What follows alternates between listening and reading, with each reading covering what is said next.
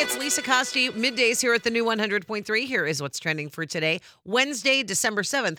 2022. When it comes to instilling values in her kids, actress Kristen Bell says she's keeping the focus on being kind. She says, I know there's a lot of parenting books that say maybe don't tell them they're smart, congratulate the hard work, because words are important to kids. But a kind girl, a nice girl, is a label I want them to own and I want them to live the rest of their life as. I think that's great thinking, Kristen. We can catch her in her latest movie, The People We Hate at the Wedding. It is now streaming on Amazon Prime. Kate Walsh, aka Dr. Addison Montgomery on the hit show Grey's Anatomy, is picturing what the show will look like without Meredith Grey, the real life Ellen Pompeo. Pompeo's had a limited role in season 19. Kate says, I imagine she'll pop back in. I don't know what they've got in mind, but that the future is bright for the series. She told Entertainment Tonight, I love what they've done. I love their whole take with the new interns. Plus, the writing is better than ever. It's really tight and really smart. Grey's, of course, airs on ABC Thursday nights at 8 p.m. And let's celebrate our 21st state. You know, it's the one we live in, the land of Lincoln.